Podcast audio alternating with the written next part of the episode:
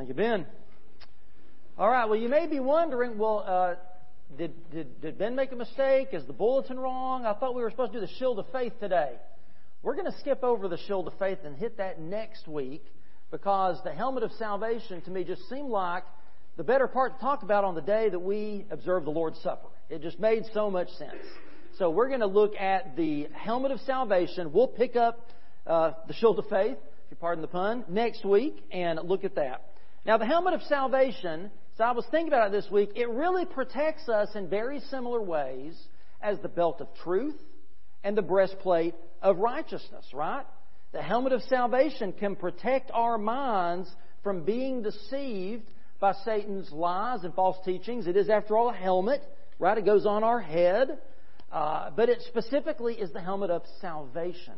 It deals with our salvation, which, like the breastplate of righteousness, can guard us against Satan's accusations meant to discourage us, meant to cause us to doubt our relationship with God or our worthiness to be used by Him and for His kingdom. So the helmet of salvation further protects us against those schemes of Satan that the belt of truth and the breastplate of righteousness protects us from, but just in a little bit of a different way. So we can think of the schemes of Satan that the helmet of salvation is meant to protect us from like this up on the screen. Our deceiver and accuser wants to deceive us about the truth of the gospel and wants us to doubt our salvation. He wants to deceive us specifically about the truth of the gospel, and he wants us to doubt, those of us that are Christians, he wants us to doubt our salvation. So I want us to look in this uh, passage, and you can go ahead and turn with me to Ephesians uh, chapter 6. And uh, this is one of the, the smallest, shortest parts as far as descriptions of the armor go. It doesn't have a whole lot of words there, um, and, and we're going to read it in just a second. But I want us to look closely at each of these words in this very brief description of a vital part of God's armor to understand us the truth about our salvation and our righteousness before God. So let's just read beginning here in uh, verse uh, 13, and we're gonna and we're gonna read through uh, verse 16 here. For this reason, take up the full armor of God so that you may be able to resist in the evil day, and having prepared everything to take your stand. Stand therefore with truth around your waist like a belt, with righteousness like armor on your chest, and your feet sandaled with readiness for the gospel of peace. In every situation, take up the shield of faith with which you can extinguish all the flaming arrows of the evil one. Take the helmet of salvation. We're going to stop right there. Take the helmet of salvation. So you saw all this lengthy description, right, uh, of, of all these other parts of the armor, and then we just got take, take the helmet of salvation. It doesn't tell us much about what to do with it or where to put it or anything. Because some, some of that sort of assumed. So let's look at each of these words because when, when Scripture says something in few words, that means that each of those words is packed full. All right? So let's think first about the helmet is protection. It says take the helmet. The helmet is protection. Like Ben explained, wearing a helmet doesn't give you skill, extra skill, doesn't enhance your abilities, it just preserves your life. Wearing a helmet doesn't keep you from falling down, does it? Doesn't keep you from having a wreck on your bike. It doesn't keep you from getting hit in the head with a ball or, or having something fall at work, you know, when you're wearing that hard hat. The helmet doesn't keep those things from happening, but it protects your life when they inevitably do happen, right? It's therefore not prevention, but protection. Paul kind of talks about this in 2 Corinthians chapter 4. He says that we have this treasure Uh, in clay jars so that this extraordinary power that's within us may be from God and not from us. He says we are afflicted in every way. We're afflicted, but not crushed. We're perplexed, but not in despair. We're persecuted, but not abandoned. We're struck down, but not destroyed.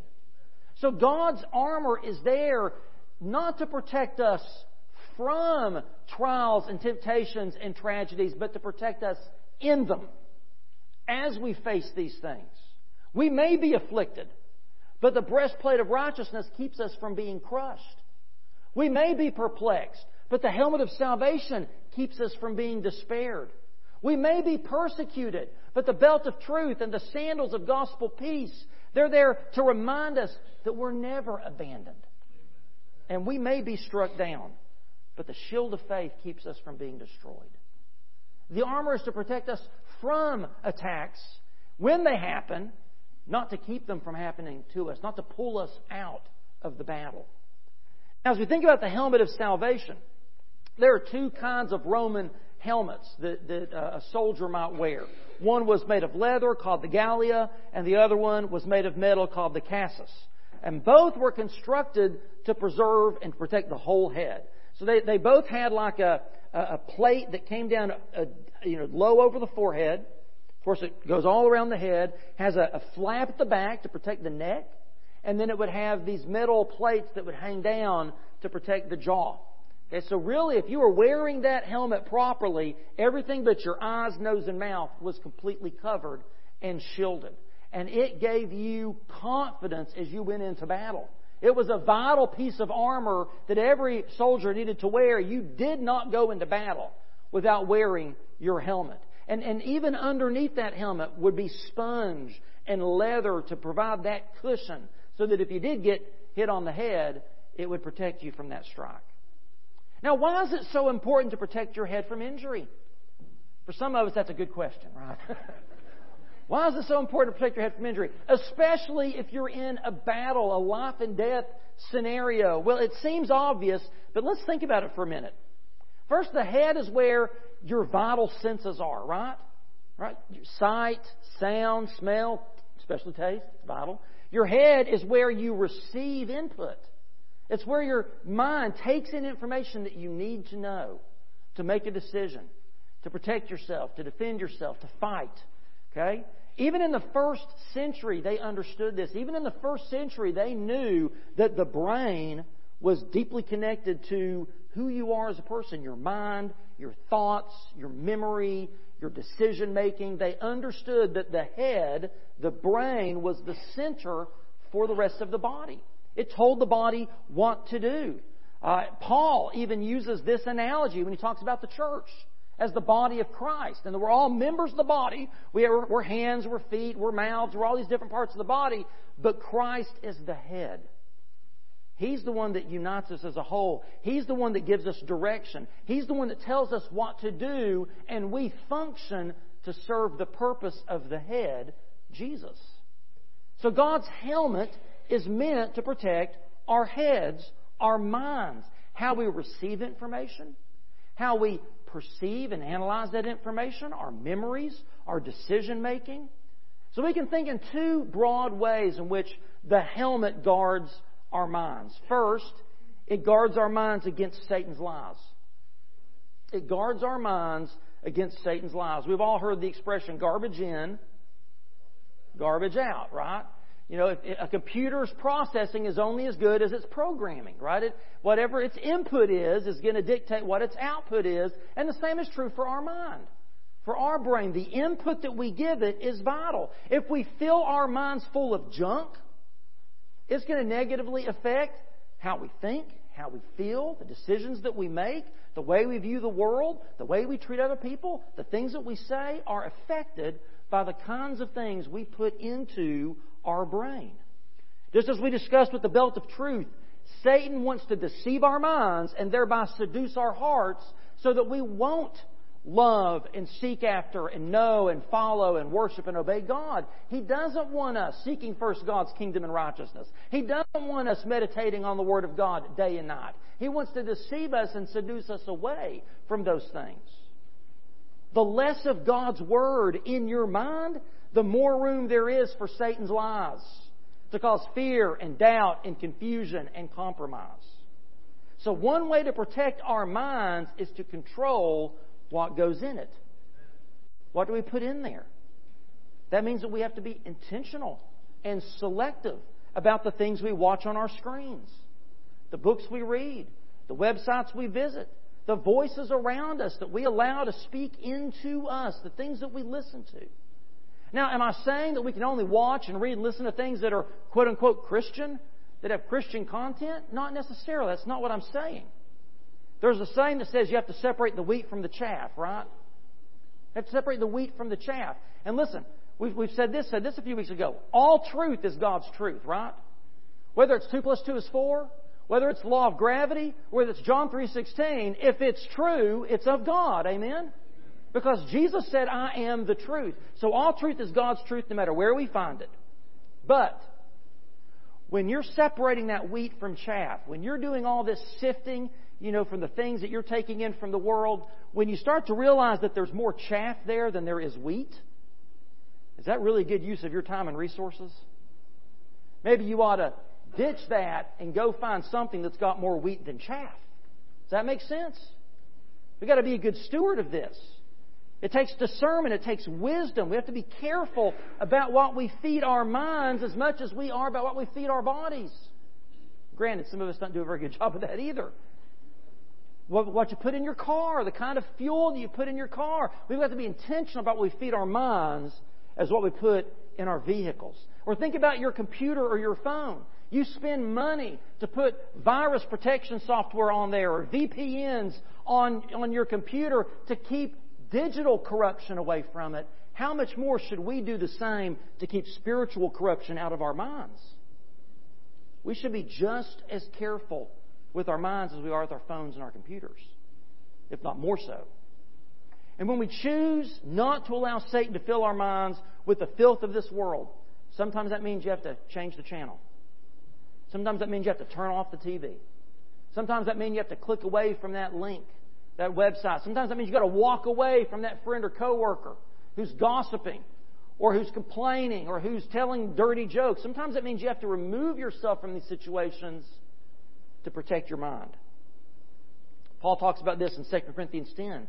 He says, Although we live in the flesh, and listen to this, listen to this language of spiritual warfare that we've read here in Ephesians. He says, For although we live in the flesh, we do not wage war according to the flesh since the weapons of our warfare are not of the flesh, but are powerful through God for the demolition of strongholds. Now, what are the spiritual strongholds that Paul is saying that we're trying to demolish in this battle?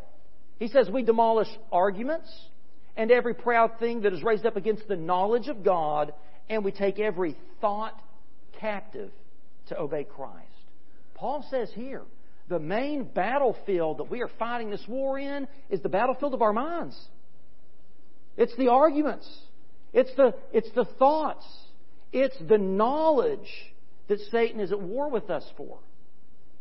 Now, it's not just enough to, to defensively, reactively, it's not just enough to keep the lies of Satan out of our mind. Secondly, we have to fill our minds with God's truth. That's the best way. The best way to keep Satan's lies out of your mind is to fill your mind with God's truth because nature abhors a vacuum, right? Your mind is going to be filled with something.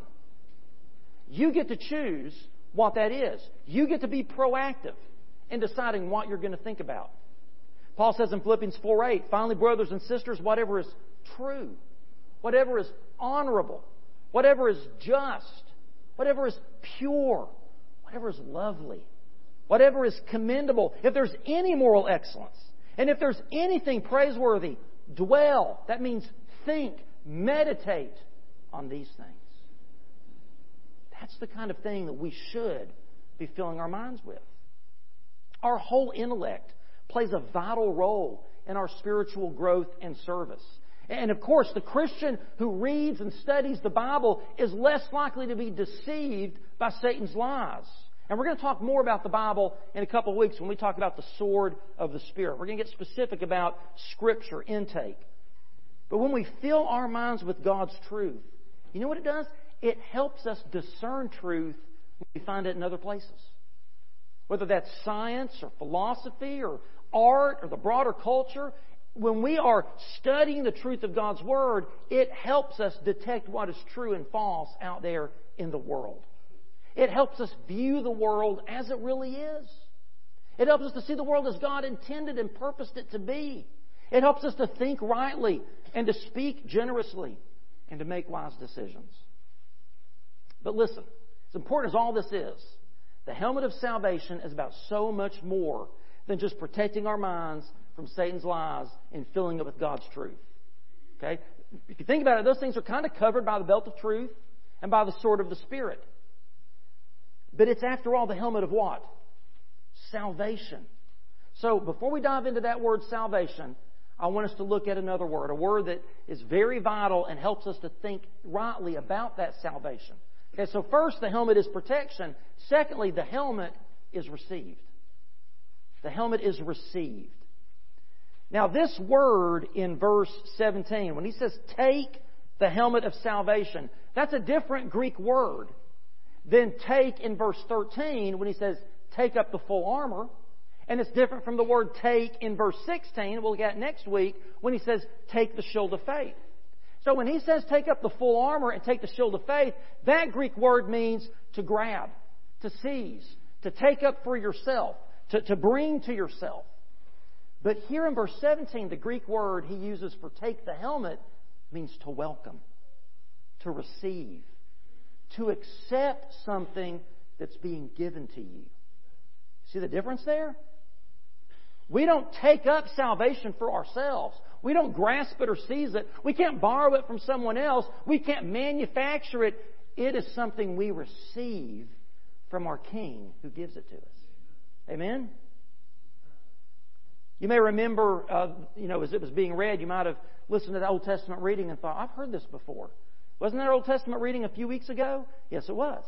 When we talked about the breastplate of righteousness, we read that same passage. And if you remember there in Isaiah 59, God is depicted as a warrior who is fighting to bring rescue and deliverance for his people. He's fighting to save his people. And it says in verse 17, he put on righteousness as a breastplate, as a body armor, and a helmet of salvation on his head.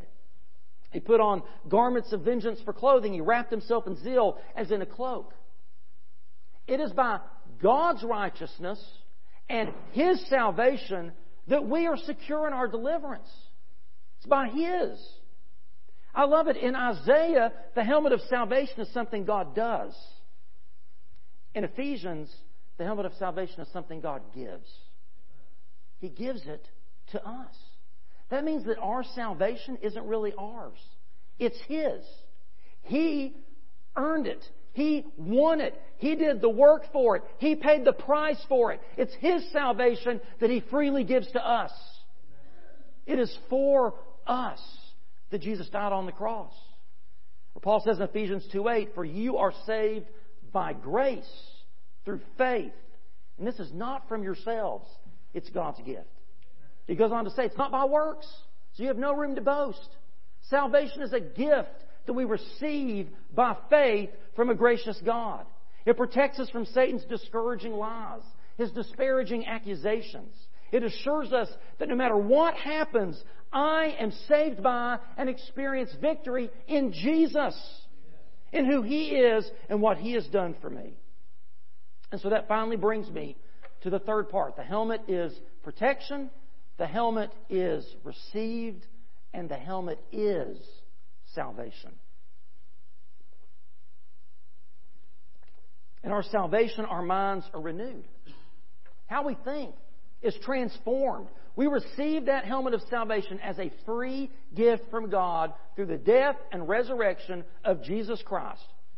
Now, don't hear me saying, when we, and when we talk about the helmet of salvation, we are not saved by head knowledge, right? We understand that. Head knowledge is not enough to save. What I'm saying is that our salvation, secured by Jesus, given to us by God's grace, received by faith, that is what guards our minds just as righteousness guards our hearts. God's righteousness guards our hearts, God's salvation guards and protects our minds. When we surround our mind with the knowledge, with the understanding of our salvation, it's like wearing a helmet that protects us in three ways. And, and each of these three ways is tied to the three dimensions of our salvation justification in the past, sanctification in the present, and glorification in the future. So, the helmet of salvation, when we put on that helmet of salvation, we have three things. First, we have security over our past. It gives us security. Just as I read in Ephesians 2:8, we are saved by God's grace. We receive that salvation through faith in its past tense. For you are saved, past tense, by grace through faith. See, what Satan loves to do, Satan loves to hold up a mirror in front of us. Satan wants you to focus on yesterday, on your past sins, on your past failures and mistakes. He wants to remind you of who you were. He doesn't want you to think about who you are in Christ. He wants you to forget your identity in Jesus. He wants you to focus on the things you've done in the past. But we can be secure in that identity of who we are in Christ. There's security there. If you'll flip with me back or read on the screen uh, just a couple of chapters here, Ephesians chapter 2. I already read a part of this. But Paul talks about this in Ephesians chapter 2. Just listen. Listen to this.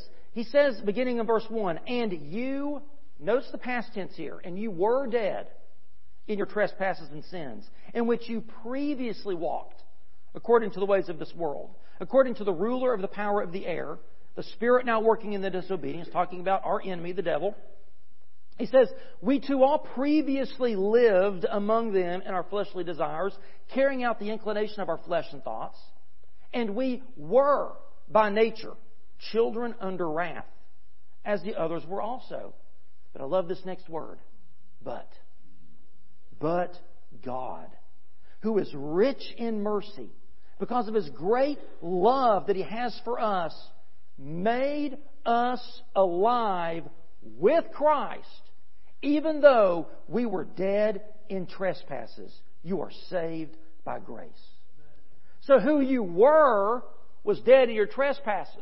But when you come, when you meet that but God, when you come to saving faith in Jesus Christ, and you have that life changing encounter with God, from that moment on, you're no longer children under wrath. You're no longer walking in the ways of this world. You're no longer dead in your trespasses. He has made you alive with Christ.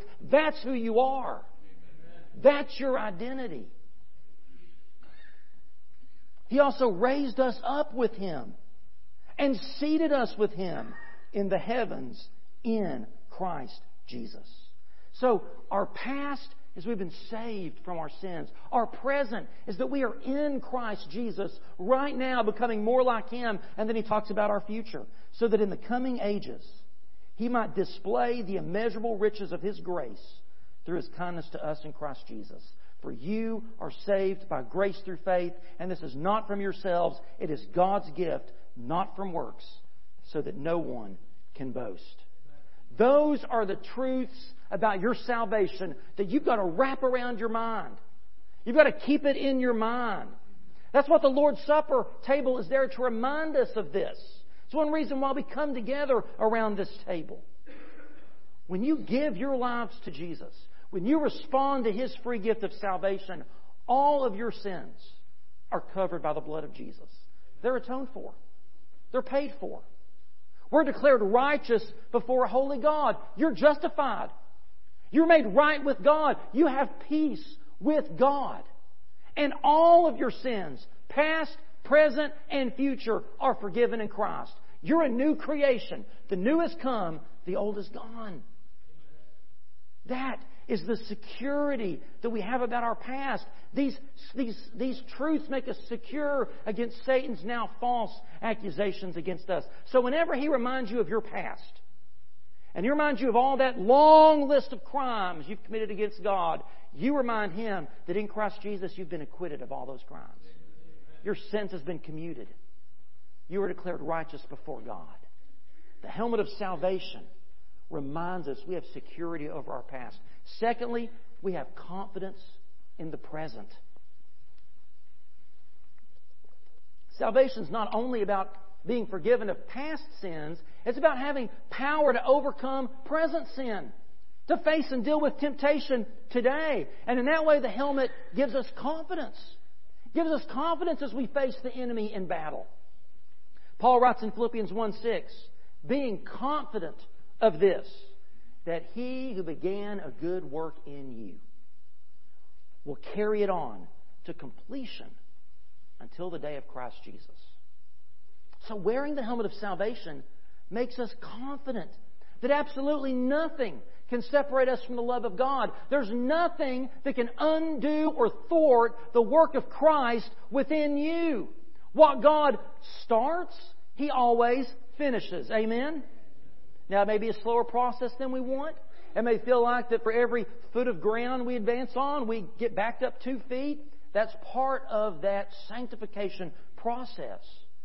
But the truth is, if you belong to Jesus, if you've given your heart and life to Him, the Holy Spirit of God indwells you to help you bear the fruit of Christ likeness, to equip you to, with gifts to be able to serve the church of God and carry on His mission. He strengthens us to stand firm and resist Satan. Yes, He convicts us of sin when we sin, and He transforms us more and more every day into the image of Christ. That's the Spirit's work in us. And that's why Paul says there at the end of that passage in Ephesians 2 at verse 10, he says, For you are God's workmanship. You're God's workmanship. You're a work in progress. He's still working on me, as the song says, right? He's not finished with us yet. Salvation gives us security, knowing that we are saved from the penalty for sin. That is eternal death and separation from God in hell. When you give your life to Christ, when you trust in Him, you are saved from that penalty, past tense.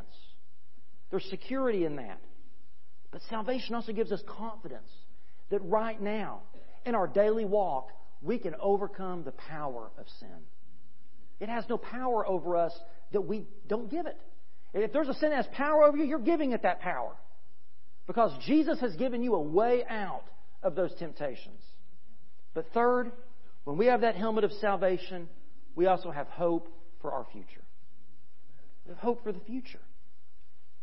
Now it's interesting. There's only one other place in all the New Testament that this word for helmet is used. Only one other place this Greek word is found in all the New Testament. And I always, I think that's a profound thing. Whenever you see that, there's a word used once or only twice or a few times, then it's like, okay, that's a, that's a, that's not a common word. It's being used for a purpose. So if we look at 1 Thessalonians 5.8, this was part of our New Testament reading. Paul is writing about the day of the Lord. He's talking about the return of Jesus at the end of time. And he says, But since we belong to the day, let us be self-controlled and put on the armor of faith and love. So that's another phrase Paul's using to mean the spiritual armor of God. Let us put on this armor, and look what he specifically points out, and a helmet of the hope of salvation the helmet of the hope of salvation. Ultimately, remember, Paul's writing this in the context of the return of Christ. So ultimately, the helmet of salvation gives us hope that when Jesus comes back, He's going to make all things new, including you and me. And we will be saved from the very presence of sin. We'll be given eternal, glorified bodies that won't be touched by sin or its consequences, and we'll get to live forever together with Him in the new heaven and the new earth. We'll be whole. We'll be sinless in the eternal presence of God our Savior. We have been saved from sin's penalty. We are being saved from its power, and someday we will be saved from its very presence. And that's what Paul was pointing to back in Philippians 1 6. The completion of the work that God has started in you won't happen until the day of Christ Jesus.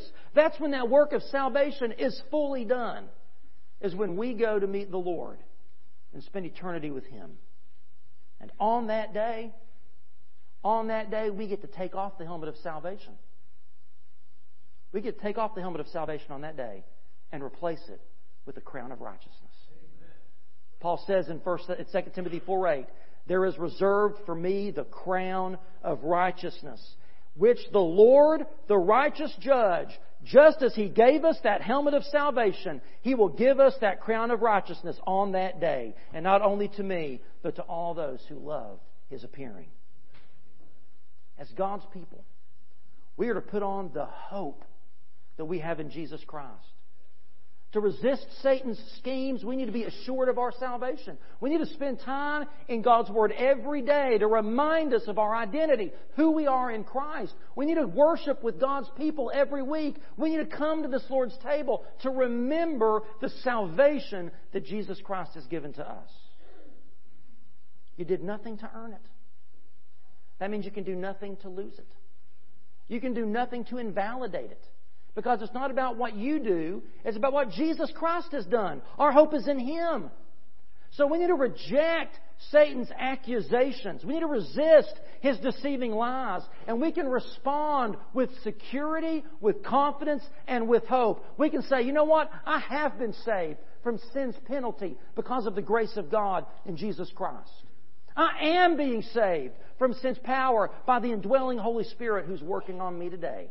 And I will be saved from sin's very presence when Jesus Christ returns again. It's all about the work of God. So put on the helmet of salvation and don't let Satan play with your head. Keep him out. Now that's another reason that Jesus gave us, again, the ordinance of the Lord's Supper. What did Jesus say? When we observe this, we do it. It says right there on the front of that table, in remembrance of Him. He gave us this as a way to help us remember. God knows how forgetful we are. He knows we need help. We need to constantly be reminded against Satan's lies of who we are in Jesus, what He has done for us, the confidence, the security, the hope that we have in Him. But listen, just as Satan wants to deceive those of us who are saved, right? Satan wants to deceive those of us that are Christians. He wants us to forget who we are in Christ. He wants us to be despairing over the future, not hopeful. He wants us fixated on the past. He wants us to doubt our salvation. He wants to deceive us about the gospel. As true as that is, even more so, Satan wants to deceive the lost into believing they're good enough. They're good enough. I'm a good person. I've not murdered anybody. Yeah, I, I do what I say. I keep my promises. Yeah, I, am a good person. I volunteer. I help other people. I'm a good person. I believe in God. That is a deadly lie with eternal consequences. That is just as much being deceived about the truth of the gospel. Satan wants to keep you away from faith in Jesus Christ. But let me tell you this if you've never come to a point in your life where you have felt the conviction of the Holy Spirit over your sin, and you've been broken over the fact that you have sinned against a holy God, and if you've never turned from that sin in confession and repentance and trusted in Jesus Christ and His atoning work on the cross, not on what you can do, but on what Jesus did, guess what? You're not saved. You don't have that helmet of salvation. Again, you can't make the helmet. You can't borrow the helmet. You can't take the helmet up for yourself. You can only receive the helmet of salvation from Jesus. Have you done that? Don't come to this table if you've not done that. You can't partake of the body and blood of Jesus, the symbolism of that sacrificial death to secure your salvation, if you've not received that salvation. If you've not put your faith and trust in Jesus. So as we sing in just a moment, I want to invite you today to come. Jesus is standing here ready to give you this helmet of salvation. He wants to place it upon your head. He wants to put that breastplate of righteousness upon your heart. He wants to put His truth around your waist and the gospel of peace on your feet if you let Him. Will you come today in faith and trust? Give your heart to Jesus and be saved. I invite you to do that. Maybe you've done that before, but you've never made it public. You've never professed that. You've never been baptized. I invite you to come today and come as a candidate for baptism. We're going to have one in a couple of weeks. Would love to include you in that, to publicly profess to others that you know that you belong to Jesus. Maybe God's calling you to unite with this church family. You're already a baptized Christian. You're already living for Jesus, and you, you want to follow Him and serve Him here. You can come. But maybe just as a Christian, maybe you have not been filling your mind with God's truth as you should. Maybe you've allowed Satan's lies to work into your mind. And you just need to come and repent of that. And just say, God, fill my mind with your truth. Guard my mind from Satan's lies. I, I've been hung up on my past. I've not been serving you because I just keep focusing on who I used to be. Help me to turn my back on that and focus on who I am in Jesus. Whatever God is speaking to you, before we come to this table, let's come to this altar. Let's deal with the Lord and know that we are standing in right relationship with Him. Would you stand together with me and pray? Father, we are so grateful for your grace and your mercy, and that Jesus, you willingly went to the cross. You bore our sin and shame. You died the death that we deserve to purchase our salvation.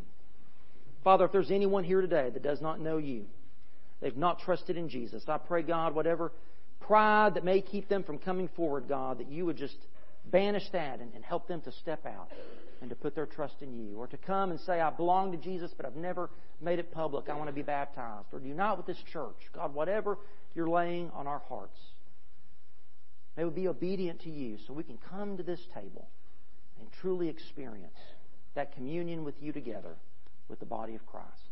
It's in Jesus' name we pray. Amen.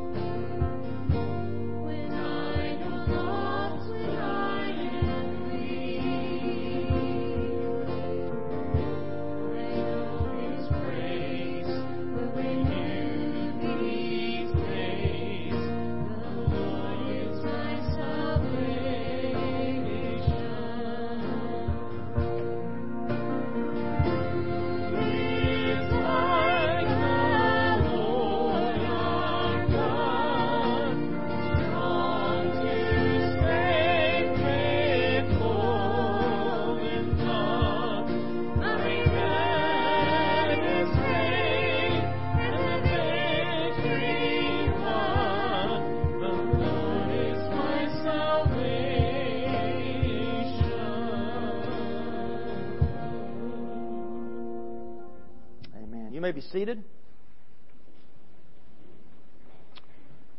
Truly, the Lord is our salvation. He has fought the battle, He has won the victory for us. And we can stand in confidence knowing that we belong to God through faith in Jesus Christ. Jesus, on the night that He was betrayed, the day before, He hung upon that cross and shed His sinless blood to cover over our sins. They were celebrating the Passover meal together. And Matthew's gospel tells us that as they were eating, Jesus took bread, he blessed it, he broke it, he gave it to the disciples and said, Take, eat this. This is my body. As we receive this bread, let us do it in remembrance that in the person of Jesus Christ, God came to live among us as one of us. Emmanuel, God with us. He experienced temptation and overcame it for us. He experienced sorrow and joy. He experienced that night in the Garden of Gethsemane as he looked at that cup of wrath and didn't want to drink from it. But he submitted to the Father's will anyway. And in his flesh, 100% man, 100% God, Jesus suffered the wrath that we deserve. He suffered stripes so that by his wounds we may be healed. He died upon that cross for you and for me. Let us pray. Father, as we distribute this bread, as we take it and hold it in our hands, as we prepare to eat it in a moment, help us to reflect on the very real truth you came. You lived among us. You died as one of us. You bore in your body our sin and shame that we might be declared righteous. Thank you. In Jesus' name, amen.